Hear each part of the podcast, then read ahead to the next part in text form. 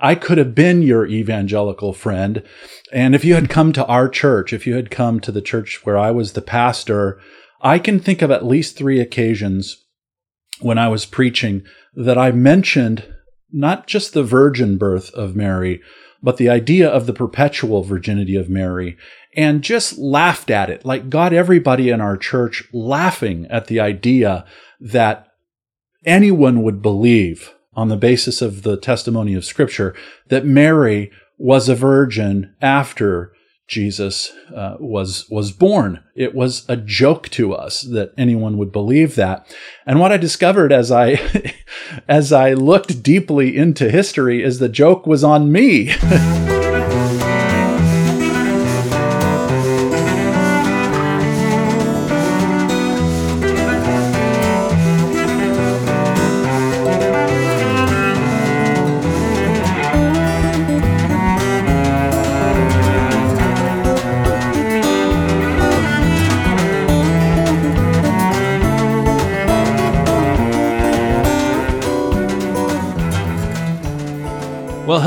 welcome to another amazing Technicolor episode of On the Journey with Matt and Ken and Kenny for this uh, special series that we're doing on Mary and how we used to think of her before when Ken Hensley was a Baptist pastor, Kenny Burchard was a Pentecostal pastor, when I was a Wesleyan, and uh, digging into some of that stuff. Of course, this is a production of the Coming Home Network, and if you want to find our resources, we've got tons of free stuff uh, over at chnetwork.com org, including our online community full of people who are uh, traveling along together and helping each other out uh, as they tackle questions just like the ones we're tackling today.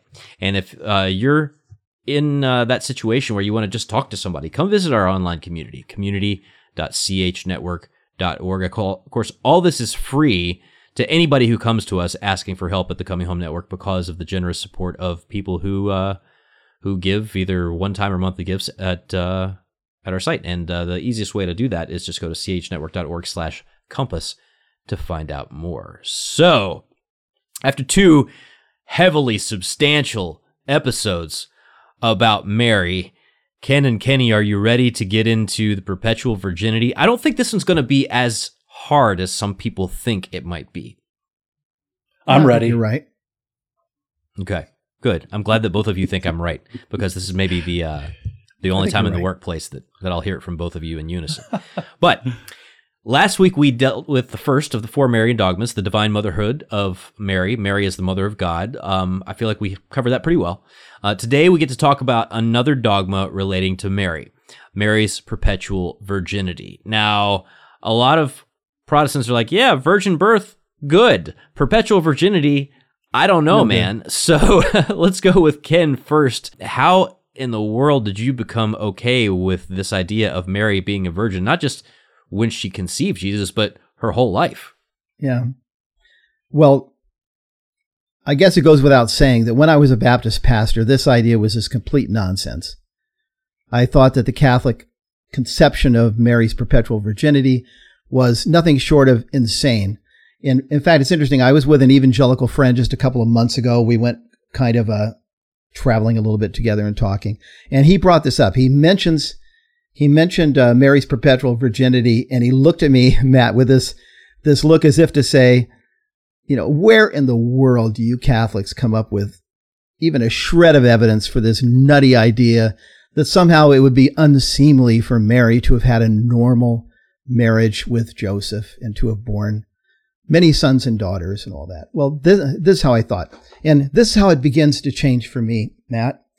It began to change when I began to read more deeply into the early church and read the early church fathers because I began to see that the perpetual virginity of Mary, well, it, it appeared to be something that Christians had always believed. And I, I have a, just a couple of quotes for you here. In the early 200s, so we're talking about a hundred years prior to the first ecumenical council in Nicaea in 325. A hundred years prior, we have Origen in his commentary on John's Gospel writing, and I quote, There is no child of Mary except Jesus, according to the opinion of those who think correctly about her. One century later, we see the great Cappadocian father Basil of Caesarea in his homily on the Holy Nativity writing this, I quote, those who love Christ refuse to hear that the Mother of God ceased to be a virgin at a particular moment. They don't only they don't only don't only not teach this; they refuse to even hear it. They refuse to listen to this idea that she um, did not remain a virgin um, after marrying Joseph. Later in the fourth century, uh, there's a Roman writer whose name was Helvidius.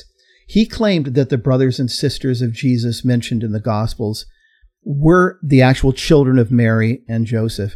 And the great biblical scholar Saint, uh, Saint Jerome came down on him like a batch of bricks. Saint Jerome wrote an entire treatise titled The Perpetual Virginity of Mary, in which he argued primarily from Scripture. And I know that Kenny's going to mention this in a moment. So this seems to be something, this seemed to be something to me that everyone believed. In fact, all the way up to the time of the Reformation, as we saw last week, we saw we see Martin Luther and John Calvin, the two most noteworthy leaders of the Reformation in the 16th century, believing in the perpetual virginity of Mary. Here's Luther. A new lie about me is being circulated. I am supposed to have preached and written that Mary, the Mother of God, was not a virgin either before or after the birth of Christ. Jesus Christ was the only Son of Mary, and the Virgin Mary bore no children besides him. That's from the lips of Martin Luther himself. Isn't this the case, Kenny? It is, and I and I would say that I'm right there with you, Ken, in terms of history being a really helpful um, element in how I changed my mind about Mary. You know, to get back to Matt's question, how in the world did you change your mind? And and you know, like your your evangelical friend you mentioned, Ken, I I could have been your evangelical friend. And if you had come to our church, if you had come to the church where I was the pastor, I can think of at least three occasions when I was preaching that I mentioned not just the virgin birth of Mary, but the idea of the perpetual virginity of Mary and just laughed at it, like got everybody in our church laughing at the idea that anyone would believe on the basis of the testimony of Scripture that Mary was a virgin after Jesus uh, was was born. It was a joke to us that anyone would believe that.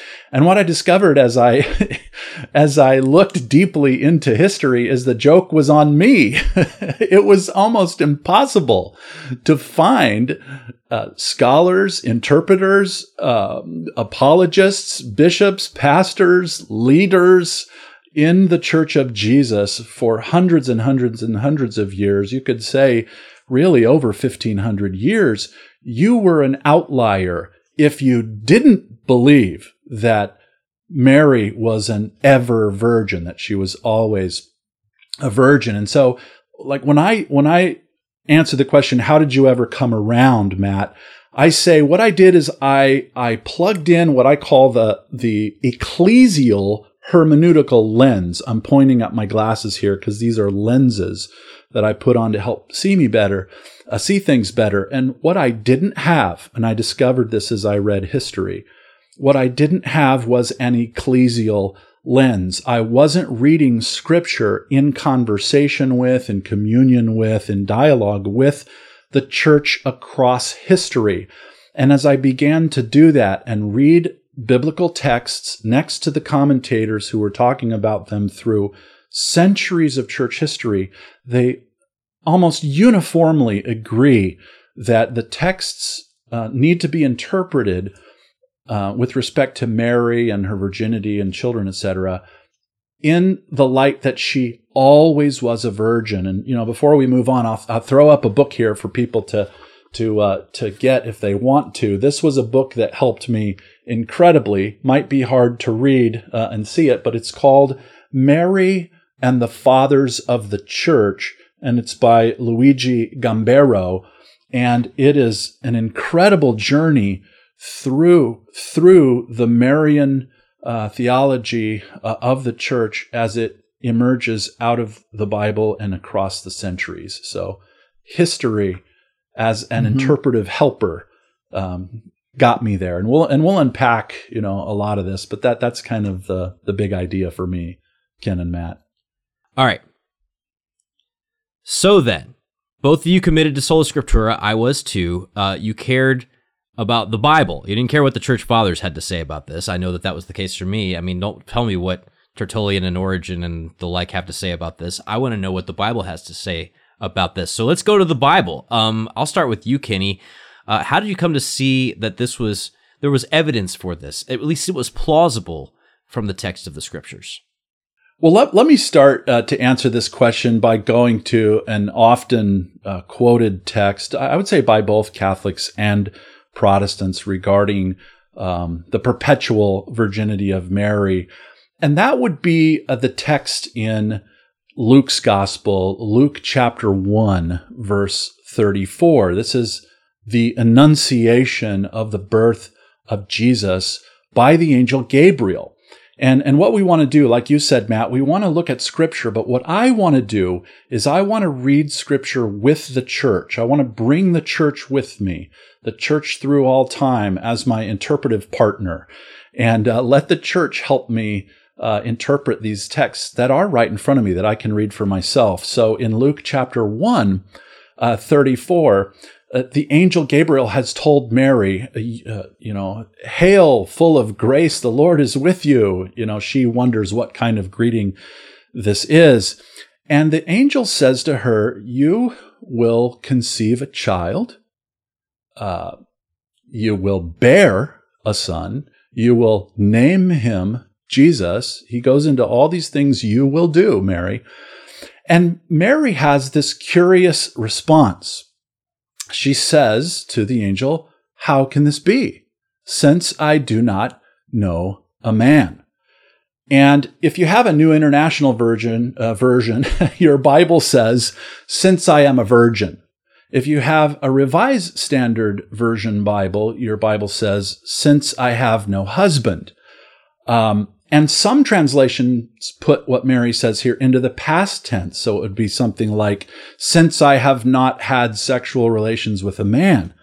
But in reality, none of those are exactly what Mary says in the text. She says, I'll quote a little Greek here, uh, epe andra uginosko, literally, since a man I do not know.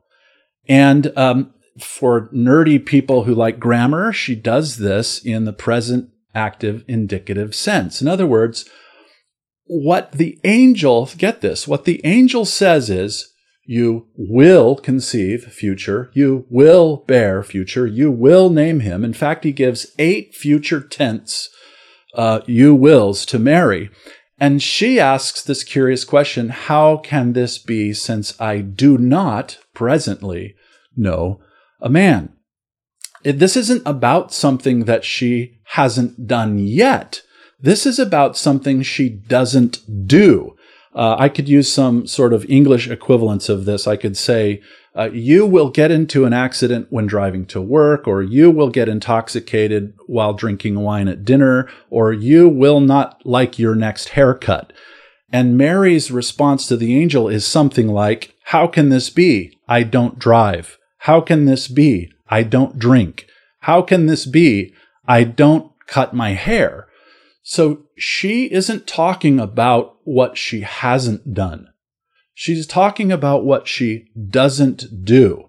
Not only what she hasn't done, isn't doing now, and what she won't do in the future. And that helped me to understand biblically why Gabriel had to come back to her with no, look, it's going to be God who does this. In a sense, Gabriel is telegraphing to Mary, in the Catholic way of looking at this text, that he knows that about Mary, that he knows that she doesn't do that, but that it's going to be the Holy Spirit that brings this about. And that also helps to make sense of the curious response uh, of, of Mary, who is about to get married and uh, if an angel comes to you and says, Hey, you're going to have a child, you're going to conceive a child, well, what's the natural response of a soon to be bride? Well, that's great. So that means God's telling me I'm not barren, like some of the women in the Old Testament. When I get married and Joseph and I come together, I'm going to be able to conceive and I'm going to have a child. No, no surprise there. What a blessing. No. She says to Gabriel, I, I don't, I don't see how this is possible since I don't do what's necessary to have children. So, you know, from my perspective, I started reading these texts that just seemed so clear to me, you know, the plain reading of the text. I started to read these texts uh, with the church as my interpretive partner, going back to the original languages and realizing wait a minute, the way that the church through the centuries has interpreted this text actually makes a heck of a lot of sense. It's not as uh, laughable as a conclusion as I thought it might have been. And these early writers and the fathers and even the reformers started to they started to make sense to me. And, and I'll stop right there, but that that's one text that that really um, I would say that really took on a new light to me as I read it with some of these other backgrounds and language in mind. Kenny, even without getting into the Greek, when you just read uh, whatever translation you're in, um, I mean, except for maybe, well, most translations when you read that, uh, that if you you come away with a couple of impressions if you think it through. If Gabriel comes to Mary and says, "You're going to have a baby," you know, and it even says in the text, a, a virgin was betrothed to a man named Joseph, and the virgin's name was Mary, right? Um, the way that Mary responds, "How can this be? For I, you know, know not man." Then you have to come to either two conclusions, one of two conclusions, really, basically. I mean, I'm sure you could come to some others that I haven't thought through, but one of them would be that Mary's about to get married and nobody has told her where babies come from, right? Uh, because it's not crazy for you to walk up to somebody who's about to get married and say, you know what, you're going to have a baby. I yeah, maybe like, she maybe she doesn't know how babies are made. That would that right would be, exactly. That so, would I mean, be one accounting for her response. Mary's response would possibly be something if she, I mean, she might say something like, "What do you mean he's going to be the son of God?" right? Instead, she says, right. "What do you mean I'm going to get pregnant?" So, I mean, there's a, there's a very kind of strange exchange that goes on in this in this thing. Uh, you know, the other option is that she may have taken some kind of vow, right? That's plausible, right? You can acknowledge that, but again, in a post-sexual revolution culture, it's kind of crazy for us to to think that somebody might enter into that kind of arrangement. Um, and I want to talk about the craziness of, of entering into that kind of arrangement because, as Ken, you said at the beginning of this, it seemed just insane that this might be the case. Uh, I remember um, when I was a Protestant watching the movie Dogma by Kevin Smith, the Jay and Silent Bob movie, which I would never recommend to another living human. And I remember enjoying it, um, mostly because it was kind of an oddly colorful picture, although an extremely errant picture of the Catholic Church. I thought you could never make a movie like this about Free Methodists. It's got like Matt Damon as the angel of death and like Chris Rock is like the 13th apostle. And it, um, then there's this woman, one of the protagonists is supposedly the great great great great grand niece of Jesus because she's the great great great great granddaughter of some other child that Mary and Joseph had. And Chris Rock says to her, she's, you know, she's saying, This can't be, I can't be the last scion, as it were. And he says, Well, you know, Mary was a virgin before Jesus was born, sure. Uh, but, you know, faith in God, uh, the virgin birth, those are all leaps of faith. But to believe that Mary and Joseph, you know, would never have, as Chris Rock puts it, gotten down. That's just plain gullibility, right? And I laughed because I thought, well, that's, you know, Chris Rock is onto something as the 13th apostle Rufus. So, I mean, it, it's hard for us to conceive of that in this post sexual revolution age, but it wouldn't have been insane necessarily in first century Judaism. Uh, I mean, Ken, you've got some thoughts on this, right? Yeah, no, it would not have been in, insane. In fact, although you didn't say this, Kenny, in your presentation, what you were saying is that it appears that Mary had made a vow of of chastity, of celibacy, which seems insane, especially because she's betrothed. She's betrothed right. to Joseph, and yet her response, uh, again, I just reiterate what you said, but it makes so much sense. When the angel comes and says, "You're going to bear a son," you're going to have a child, the most natural response from her, she's engaged, she's betrothed, she's going to get married, would have been wonderful. Thank you. It's good to know. Instead, how can this be? Because I do not know man. I do not know a man. And so, is there evidence that in that culture at that time, something like this would be conceivable? That is this kind of a vow. And there is evidence. A, a, a couple of points quickly. First of all, Philo of Alexandria a first century Jewish philosopher. He describes a sect that he refers to as the Therapeutai, in which there were both celibate men and aged virgins. Now I'm quoting him, aged virgin virgins, the Greek is parthenoi, who had kept their chastity not under compulsion like some of the Greek priestesses, but of their own free will. So the basic idea of a vow of chastity being taken was something that was known at the time. Uh, the first century historian Josephus tells us that within the sect of the Essenes, um, vows of chastity were made, and they were made by married women and married men who would voluntarily, this is Josephus describing this, they would voluntarily abstain from relations for up to three years at, at a time. So this is not a permanent vow, but still the idea of a married man or a married woman taking a vow of celibacy for a time. Um, one more. In the Mishnah, dating from around 200 AD, there are references to married Jewish men and married Jewish women taking vows to abstain from ordinary relations. So, yes, there is evidence of this, but I want to go back much further because this goes back all the way to the law of Moses. Um, in fact, in the book of Numbers, in the law of Moses, there is an entire chapter that's devoted to the question of vows, vows that an ancient Israelite woman might take. The passage talks about vows that a single woman might take before the Lord, and also vows that a widowed woman might take. But it also speaks of married women. And what it says in essence is that if a married woman takes a vow, she's bound by this vow unless her husband, when he hears about it, says essentially, no way, you know, puts the kibosh on it. Okay. Um, here a couple of verses from Numbers chapter 30, verses 13 through 15. I'm quoting Any vow and any binding oath to afflict herself, her husband may establish or her husband may make void but if her husband says nothing to her from day to day, then he establishes all her vows, or all her pledges that are upon her. He has established them, because he said nothing to her on the day when he heard of them. And if he makes them null, but, but if he makes them null and void after he has heard them, then he shall bear her iniquity. Okay, Moses is talking about the vows or the pledges that a married woman might take. And in the Hebrew, the words are anoth nefesh, which means a vow to mortify oneself. So this married woman is taking a vow to mortify herself or to afflict herself in the English translation that I read. Um, and here's the thing it could refer to self denial of any kind. In fact, this, these Hebrew words are used a, a number of times in the Old Testament to talk about fasting that is, fasting from food, fasting from drink. But in Leviticus 16, verse 29, this Hebrew phrase is used to refer to abstinence from marital relations on the Day of Atonement. And according to the Mishnah, written many, many centuries later, this is how the law of Numbers 30 was understood by the most ancient interpreters. And just want to conclude by saying this. This makes sense when you think about it.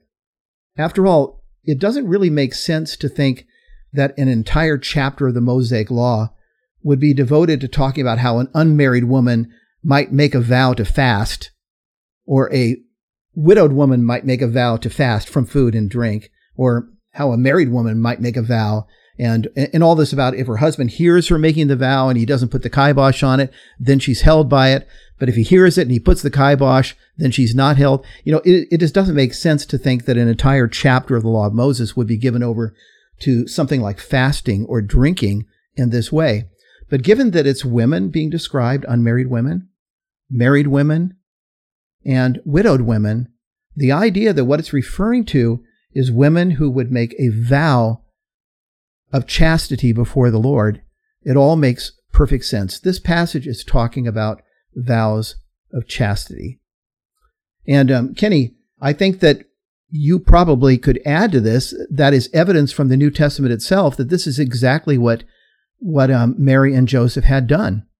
Yeah, the the church has always, um, had always, up until maybe a few centuries ago, uniformly read New Testament texts in light of the fact that Mary and probably Joseph were both consecrated virgins, that they had taken vows of abstinence. That's what those were in Numbers chapter 30, uh, to abstain. Uh, which didn't mean that they, they couldn't get married in any in every other sense of the word, but in that area of their lives, they had uh, Mary had at least taken a vow of of chastity or a vow of uh, consecrated virginity. And as you said in Numbers chapter 30, her husband Joseph did have the freedom to essentially cancel that vow for her if he didn't want her to keep it. And the church has always said he he didn't do that. And what I would have responded with right here, uh, Ken, when I wasn't a Catholic, is with a verse that now, as I read it as a Catholic, it, it's turned on its head, as it were. I would have said, yeah, but Ken, in Matthew chapter 1, uh, verse 25, in my English Standard Version Bible, it says this But he knew her not until she had given birth to a son, and she called his name Jesus. I would have said, See, Ken, right there in Matthew, it says that Joseph did not know Mary or did not have sexual relations with Mary until she had given birth to a son. And I, I remember talking about this verse uh, to our church and, and sort of going back and forth with them and, and, and telling them, see, this verse implies by using the word until that there was a moment uh, where Mary and Joseph crossed over into marital intimacy. When was that moment? Well, after they had given birth to their son Jesus. Well, interestingly, um, this text had for over 1500 years be, been interpreted to mean just the opposite of that, uh, using the very same word until, H E O S in English, heos, until. And what can be really fun with this is to go through the Bible and look at every time the word heos is used and ask yourself, does it mean that the thing was happening up to that moment and then something else happened after? Give you a few examples of this. 2 Samuel chapter 6 verse 23. It, sa- it says, And Michal, the daughter of Saul, had no child until the day of her death. Yeah. Does this does this mean? Yeah, then she that, had all kinds of children. Yeah, I mean, and and, and in the Septuagint, the, the Greek translation of the yeah. Old Testament, heos is used there. Michal had no children until the day of her death. But here, here's a couple from the New Testament, uh, 1 Timothy four thirteen. Until I come, heos, until I come, give attention to the public reading of Scripture, to preaching, and to teaching. okay, Paul, well, does that mean that now after you come, I don't have to preach and teach anymore? Uh, or one in um, in one Corinthians chapter fifteen verse twenty five, Paul says, "For Christ or He must reign until heos. He must reign until He has put all His enemies under his feet. Well, does that mean that then after he puts all of his enemies under his feet, he doesn't reign anymore? And we could do this all day long. I don't need to belabor the point. The point is that the rule with heos, or the rule for interpreting heos, is that it communicates about only what happens until a given moment, but not, it's not making implications about what happens after that moment. If it was, then there would be a lot of nonsense in the Bible where the word until is used. And so, because uh, the Catholic interpretation of these texts is rooted in an ecclesial hermeneutic, in other words, the church has understood this f- for its whole existence, then the way that the church has always understood this until text is to just mean that they never had sexual relations, neither before nor up to the point nor after the point which is the exact same way that you would interpret all of those other texts that have the word until in it as well. So again, we're we're, we're on firm footing uh, so far with all the proof texts that we would have used to discredit the perpetual vir- virginity of well, Mary. Well, also the reason, as you said, that when, once you understand that passage, it teaches the reverse of what you thought it had taught before, is that Mary and Joseph are betrothed to one another, but then the day comes when they when they are married, when the ceremony takes place. That's Well, right. The normal thing would be the ceremony takes place and they consummate their marriage. So what this passage is saying is that they had the ceremony and they didn't consummate their marriage. That's exactly Why? right. Why didn't they come together until Jesus was born? And, and everything you just said about until. So that, that, that strengthens the idea, uh, it strengthens the idea that something unique was going on here. It does, Ken, and there are other there are other texts with respect to marriage bef- before all this as well. For instance, the angel says, "Do not fear to take to you Mary to be your wife," and then it says after that he took her to be his wife. Well, the colloquial understanding for taking someone to be your wife is that you consummate the marriage, and yet the text tells us that they didn't do that. And so what what the church has taught is that in every sense of the word that we use the word marriage. Joseph and Mary had a marriage, a normal marriage, except based on the text of scripture and this ecclesial hermeneutic, this, this lens that through which we look at the history of interpretation, there's one area where they both remained consecrated to the Lord, and that's in the area of consummating the relationship sexually, which we can talk about why they might have uh, done that here here in a bit. But so far, we we're on solid ground here. Yeah, and uh, there are a few different things I I have to be careful about what all I add here. Um, one is to say that who among us has not dropped off our children with babysitters and said, "You be good until I get back." Right.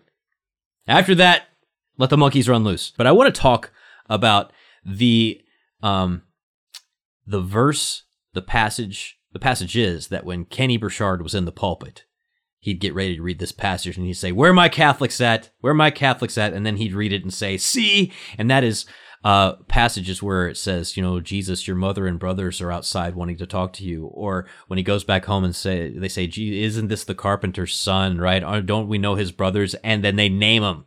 Uh, how in the world do you deal with that? Yeah, yeah, yeah. Well, okay, so to tie this back, you know, so far in this episode, we've talked about the fact that you read through church history and quotation after quotation, all the way up until the time of the reformers, everyone seems to believe in the perpetual virginity of Mary. And then Kenny has gone to the classic text in Luke chapter 1 and then to Matthew chapter 1 and explained how what is taught there could very plausibly be that Mary has taken a vow of chastity.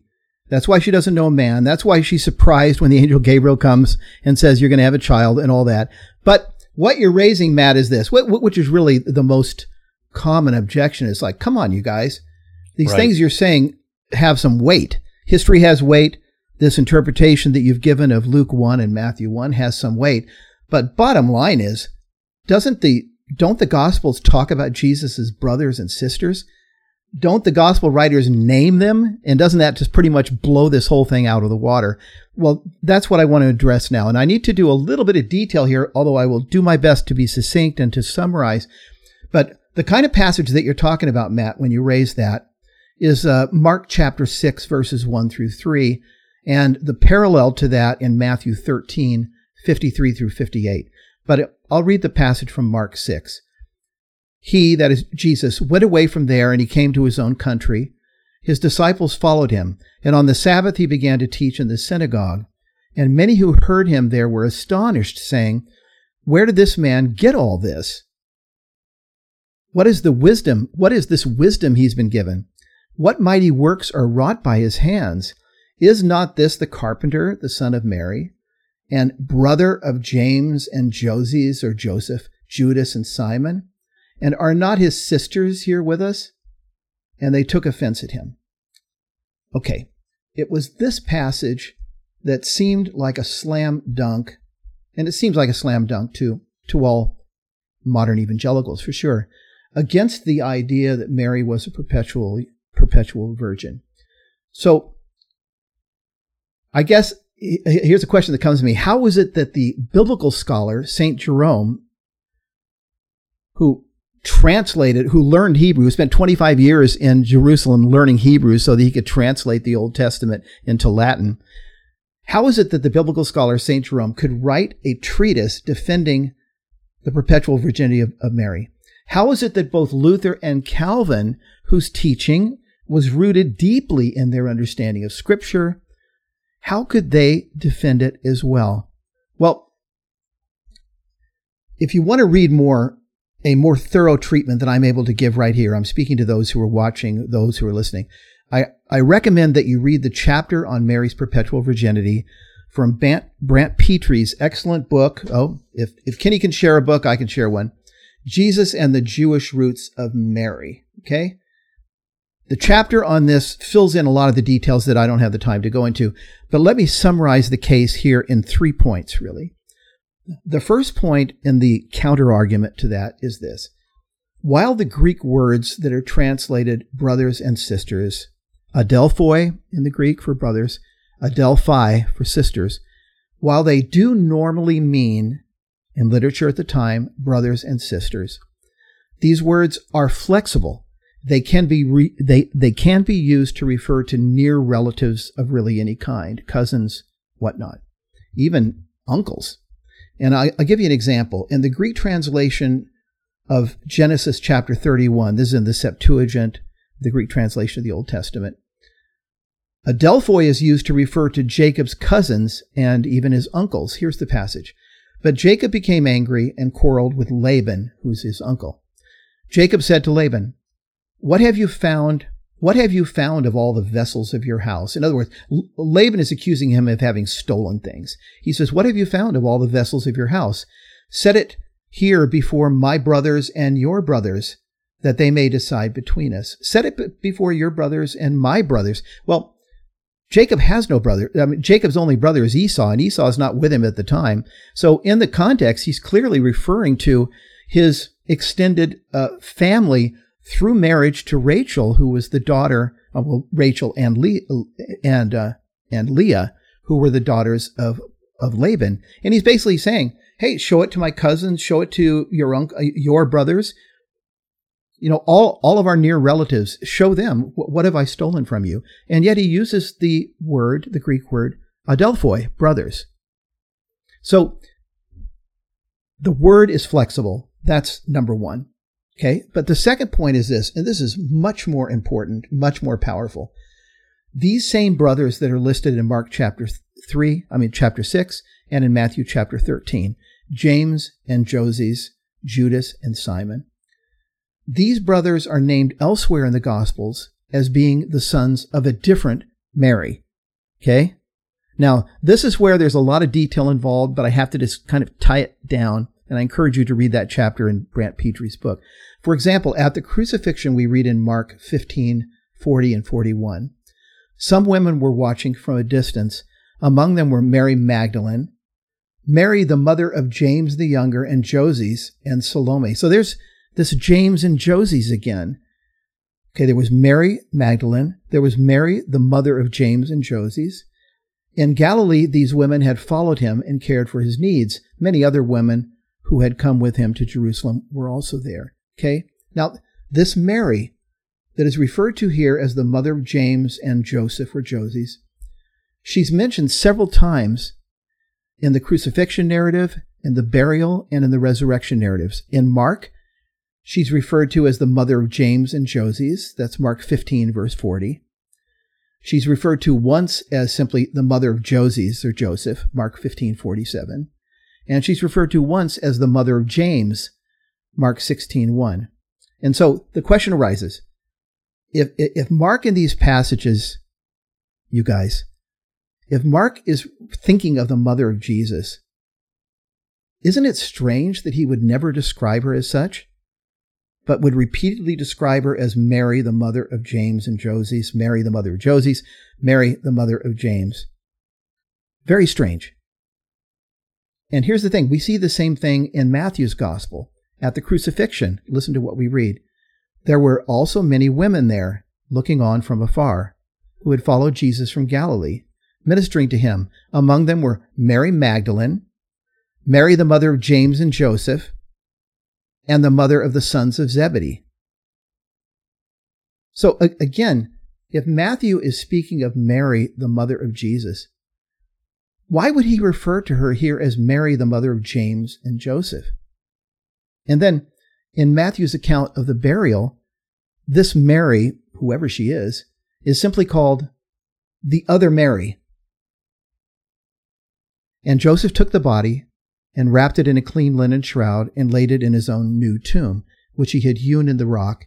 And he rolled a great stone to the door of the tomb and departed. Mary Magdalene and the other Mary were there, sitting opposite the sepulchre. Now just think about it. Okay, Matt, Kenny, the other Mary, the other Mary, you know, Mary Magdalene and uh, the other one, the other Mary were there. Would Matthew refer, again, the question rises, would Matthew refer to the mother of our Lord as the other Mary? Doesn't it make much more sense to think that this other Mary, this Mary, the mother of James and Joses, Mary, the mother of James, that this other Mary is someone else, is possibly the Mary that is mentioned in John chapter 19, verse 25, where we read, But standing at the cross of Jesus were his mother. So now there's his mother.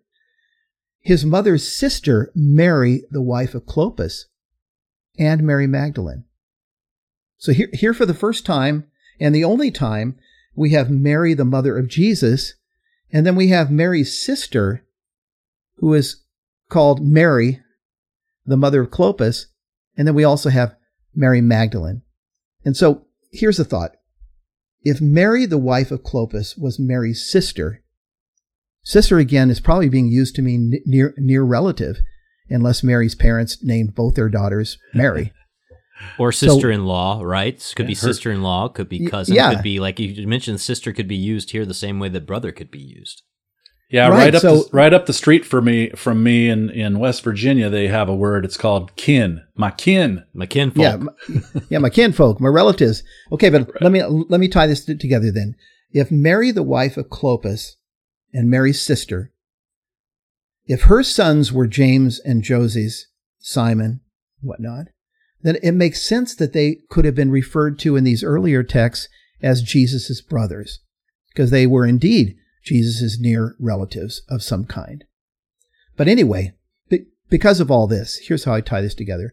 I, I, I want to make a point of noting that prominent Protestant scholars, and I'm, I'm saying very prominent New Testament scholars, W.D. Davies and Dale Allison, have written that the brothers of Jesus mentioned in Mark 6 and then again in Matthew 13, those classic passages, these brothers of Jesus, and I quote them now, were not the sons of Jesus' mother, but of another Mary.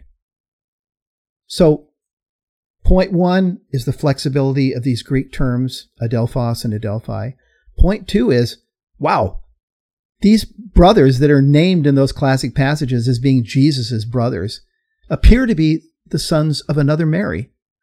And then the third argument, which is very powerful, that James and Joses and Simon and so forth were not the biological brothers and sisters of Mary. There's another argument that is very powerful, but I, I, I want to throw this one over to Kenny to answer because this is one that Kenny has told me meant a whole lot to him in his own conversion. Yeah, you you kind of ended there, Ken, with the the first part of uh, John's Gospel, chapter 19, the foot of the cross, uh, verse 25, where it says, "But standing by the cross, Jesus uh, of Jesus were." his mother and his mother's sister, Mary, the wife of Clopas, and Mary Magdalene.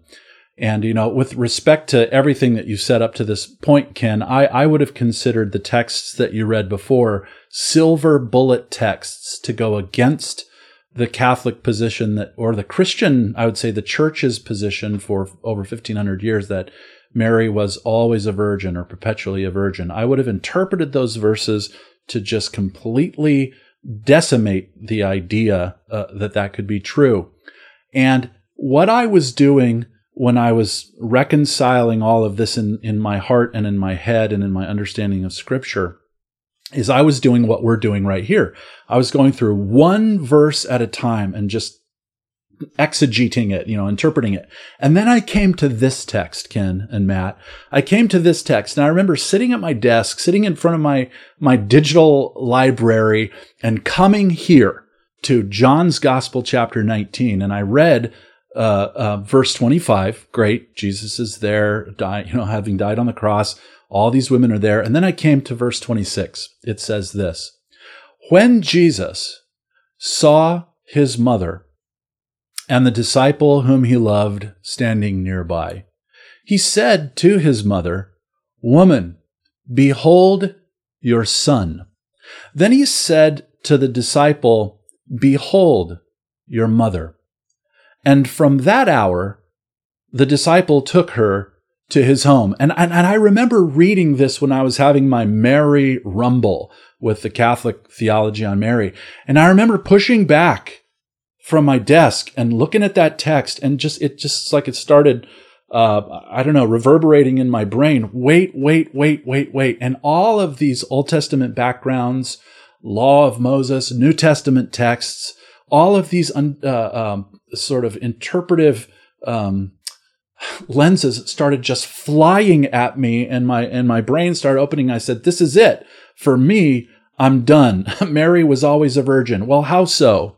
Well, here's how so. Number one, Mary, at the time of the of the death of her son Jesus on the cross, was already a widow. So that's point number one. Check that box. She was already a widow. Okay. According to the law of Moses, whose responsibility is it for uh, to, to take care of that widow, Mary? Well, it's the responsibility of her kids. and so it would be then first, the first responsibility would fall to her eldest child. So then it, would fall to Jesus. So Jesus is her firstborn son. New Testament uses that language. So she's being cared for by her firstborn son. Okay, well, what if he dies? Well, by law, she has other options. Um, by Jewish law, she has other options. So option number one is she could get married again uh, to to another man. She she could enter into another marriage covenant, and that man could take care of her. But if she doesn't do that, and the eldest son dies, well, then the responsibility to care for mom, who's a widow and who, whose oldest son has died, then falls to the next child, the next son, the next family that can take care of her. And this doesn't happen in this text.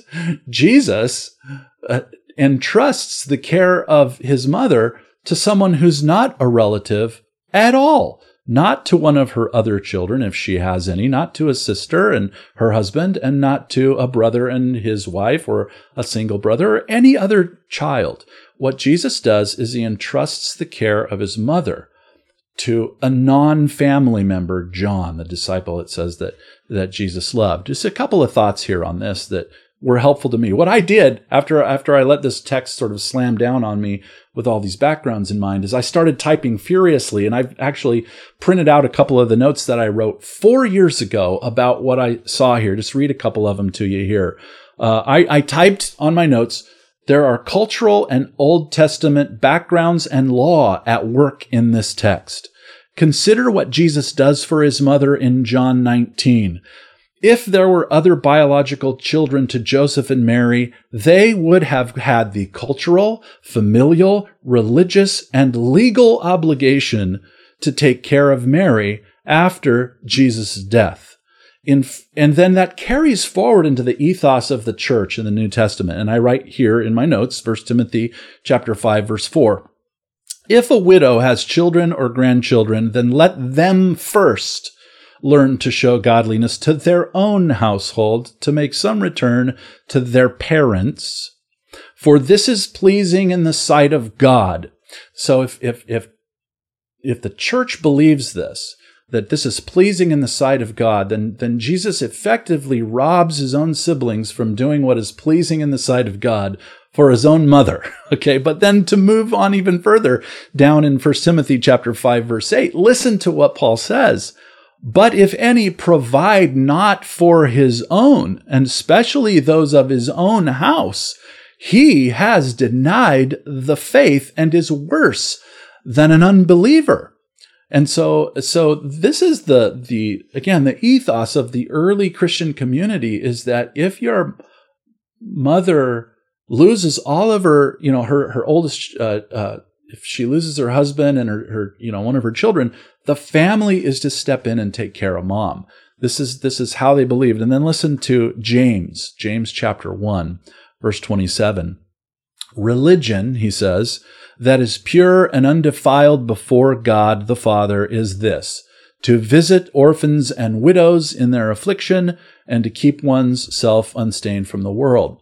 So these things are sort of sort of closing in on my mind and I'm beginning to read this text in John 3. I'm pulling the text up through uh, the, the law of Moses. I'm pulling it up through these New Testament references to, to widows, but I'm also doing one other thing. I'm pulling it up through things that Jesus did for widows in the gospel, not just his mom, but for other widows. And uh, in in the in the um, Gospel of Luke, Jesus goes into this town of Nain where there's a funeral happening, and everyone's crying and wailing, and it's because this widow has lost her only son, her one and only son. And it says that Jesus steps near the bear, the, the, the funeral procession, and he puts his hand, you know, on it, and he and he raises this widow's son, and he gives her raised from the dead back to his mom. What he essentially does there is restores her capacity to be taken care of because she has no one else. Now, Jesus does this for another widow in the Gospel of Luke. And I remember going, you know what? I've read about this when I was teaching through the Gospel of Luke. I read about this in my favorite Bible commentary on the Gospel of Luke uh, by Joel Green, his commentary on Luke. And listen to what he says. He says, Most telling in Luke's account is his portrayal of the woman's catastrophic state. She is a widow who has lived since her husband's death in relation to her only son, himself a young man. With his passing, she is relegated to a status of dire vulnerability without a visible means of support and certainly deprived of her access to the larger community and any vestige of social status within the village. Well, if if Mary has all these other sons and daughters, then that certainly wouldn't have been true for her, and there wouldn't have been any reason at all for for John to take her into his home. All of this is swirling around in my mind as I am reading this text. And it was at that moment I called my wife into the office. I showed her all these notes that I just uh, read to you and, and much more than this. And I said, this is it. I'm done with perpetual virginity. I'm done. It's true. It's true. It's true. I'd always read these texts dismissing it. Once I started listening to the church, once I started really looking at the biblical language, once I started looking at the cultural backgrounds, once I started reading these texts down inside of the context in which they were happening, they all started to resonate with what all of these commentators, scholars, leaders, and, and writers in church history had always said all along. And that is that Mary and Joseph raised one child, and that child was Jesus. And that's it. Great so, job on that. That's a that's a lot. That's a lot to take in. Um, there are so many arguments we haven't gotten to cover, but before we get to our conclusion, I want to talk about one that you just barely hinted at. Uh, and I'm not going to take us down this rabbit hole, but you talk about Jesus as the firstborn. And, uh, you know, in common parlance, in the 21st century, when we talk about our firstborn, we usually mean in relation to the other ones that are born. Uh, in Judaism, in the Mosaic law, firstborn was actually a legal distinction applied to whoever opened the womb it did not necessarily imply that there was a second born or any other born. Who knew? Firstborn was a legal standing, That's not necessarily right. a bullet point in an ongoing chronology. Sometimes it was, sometimes it wasn't. So, I mean, that's another piece that we can't even. I mean, Brant Pitre, I think, talks about this in one of his many books about the Jewish roots of who's he, what's it's. He's got a few. But let's wrap it up. Uh, Ken, how do you want to kind of tie this all together? Well, uh, yeah, I have a thought. I'd, I'd like to conclude, I guess, by just emphasizing something that Kenny referred to last week, and that is that the Marian dogmas of the church are not so much about Mary as they are about Jesus. I think it, Kenny said that in his church there was a phrase everybody knew, and that is, "It's all about Jesus." Okay, and I want to emphasize that we've looked so far at two of the Marian dogmas in chronological order. The first one that came about in church history, Mary is the mother of God, and the second one, Mary's perpetual virginity. And I wanted to just, as I thought through quickly the first five ecumenical councils of Christian history, during which these two Marian dogmas were defined, I think that we can see this. It's all about Jesus. At, at Nicaea in 325 AD, it's all about Arianism being rejected and Jesus being declared to be God from God, light from light, true God from true God, begotten, not made, consubstantial with the Father. Through him all things were made. Arian, um, Arius had said that Jesus was the first and highest creation of God. No. In fact, through him all things were made. At Constantinople, the Second Ecumenical Council in 381 AD, this was all reaffirmed with some other things. At Ephesus in 431 AD, the Third Ecumenical Council, this was affirmed, and it was affirmed contrary to the teaching of the Nestorians that in Jesus there are not two persons. Jesus was one person. Jesus was the second person, in fact, of the Blessed Trinity, the incarnate Word, as John says, and the Word became flesh and dwelt, dwelt among us.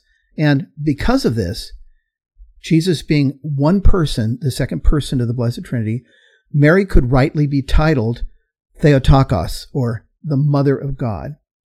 We go to Chalcedon in 451, and the two natures of Christ are further defined. You see, it's all about Christology. The first, the second, the third, and now the fourth. Jesus' two natures are defined. And then at the Second Council of Constantinople in 553, the fifth um, ecumenical council of Christian history, Mary is again declared to be the Mother of God because of who Jesus is, and given the second title, Ever Virgin. So she is dogmatically defined to be ever virgin in 553 AD at the Second Council of Constantinople. And what I want to emphasize and point out is simply this the context for all of this is Christology. It's the person of Jesus. Who was Jesus? And because of that, if Mary is titled the Mother of God, it's only to emphasize, in the starkest of terms, that the child that she bore was God in the flesh, was, was Emmanuel, God with us.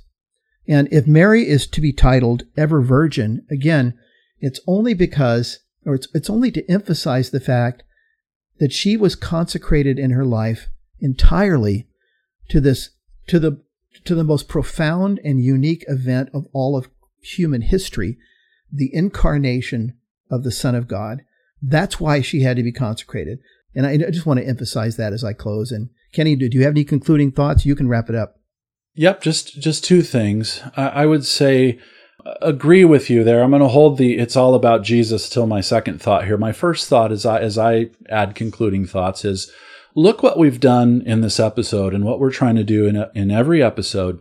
And that's something that both Ken and I would say we aspired to when we were not Catholics.